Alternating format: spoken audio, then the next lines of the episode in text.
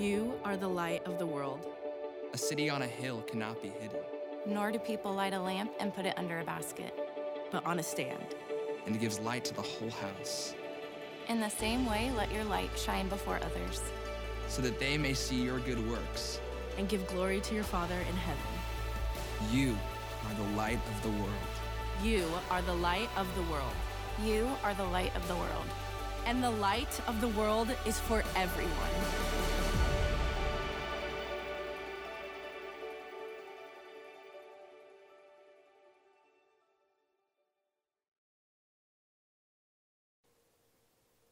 Well, happy Thursday and welcome to day number eighteen of our twenty-one days of prayer.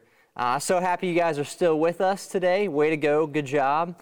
Um, and I believe that God is doing some incredible things through this series.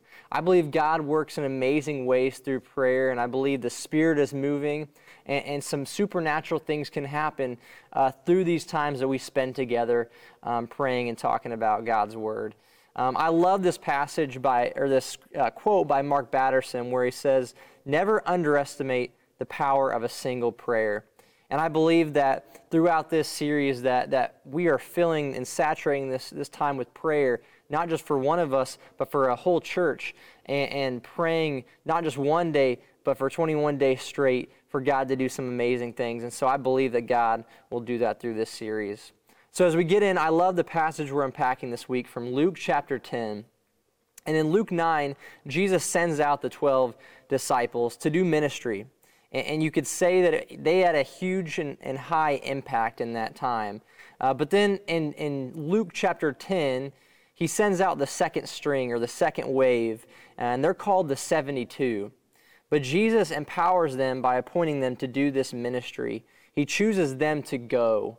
And he sends them two by two, not alone, but as a team. They went ahead of Jesus, and we always need to be anticipating where Jesus is about to move in the lives of people.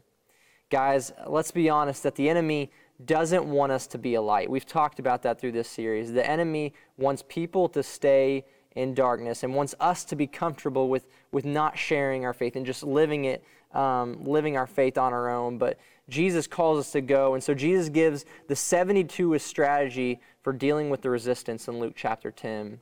And in verse two, he says, "The harvest is plentiful. The harvest is plentiful, but the workers are few.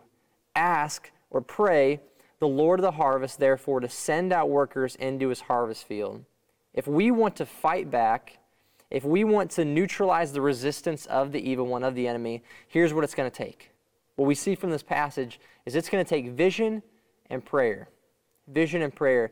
Jesus is about to send out the seventy-two to be a light in the darkness.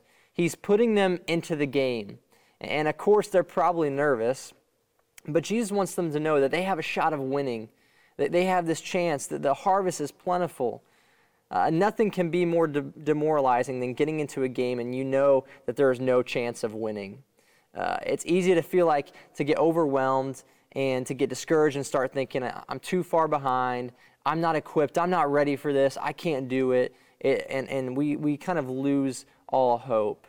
Um, but there can be negative thinking like that, or we can believe that Jesus is is true. It says what he what he says is true about people being inclined to spiritual matters, and that the harvest is plentiful, and there's there's tons of people out there ready to hear the gospel and have their life changed. He says the harvest is plentiful. He's saying that there's all kinds of fruit on these trees.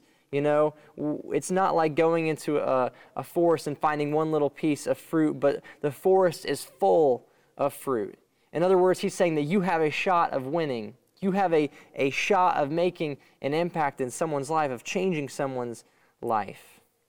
You can look around at the world today and look in your community or your neighborhood or your school, your friend group, your class, whatever, and you can you can say, I see a lot of people, but I don't think they really care about God.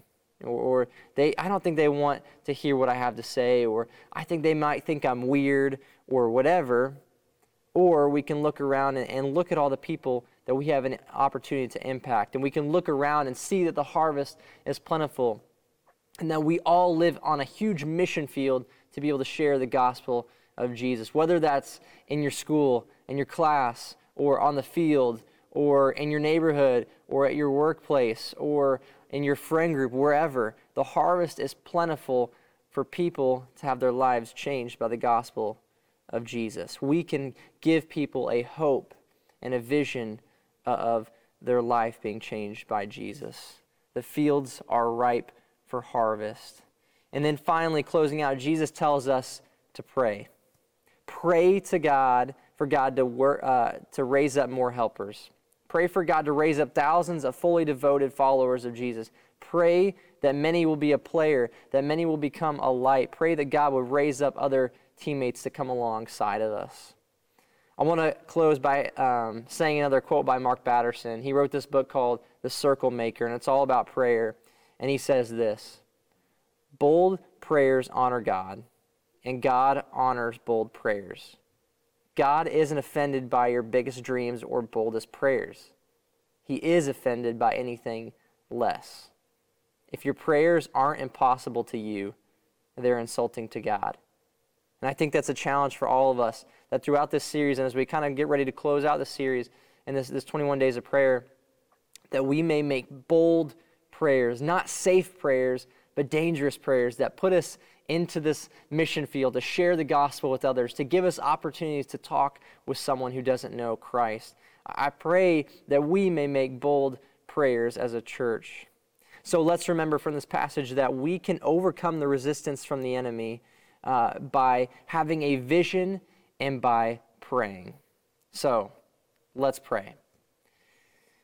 God, we thank you uh, for all that you do for us, and we thank you for allowing us to be in a place where the harvest is plentiful, and there are so many lives who have yet to know you and to be changed by the gospel of Jesus Christ. God, we pray for changed lives, and, and sometimes we can just say that and it becomes mundane, but Lord, I pray that, that the lives of those in Hardin County and in, in, in counties outside of Hardin County, that their, their lives may be changed by the good news of Jesus Christ, that people here at F C C may go out and and um, and do the Great Commission of sharing your name and sharing the good news with people of all nations, in all counties, in all areas. And Lord, let us make a difference here in central Kentucky that, that starts here in E-Town and spreads throughout the whole country and even the whole world. And we know that, God, you can use prayers and you use bold prayers. So Lord, let us make bold prayers that aren't just safe, easy prayers, but God, please help us to get out of our comfort zone. Please help us to be challenged and pushed to, to do amazing things, God, because we know there's so much fruit out there. There's so many lives that have not yet known you. But God, let us be the first person that comes into someone's life to tell them about the good news of Jesus or to show them what a life changed by Christ looks like. Thank you for your love for us, and thank you for showing us how to do this and showing us how to make an impact in others' lives. And God, we can't do this without you, God. We need you desperately. So please be with us, and please help us to impact and grow your kingdom. It's in Jesus' name we pray. Amen.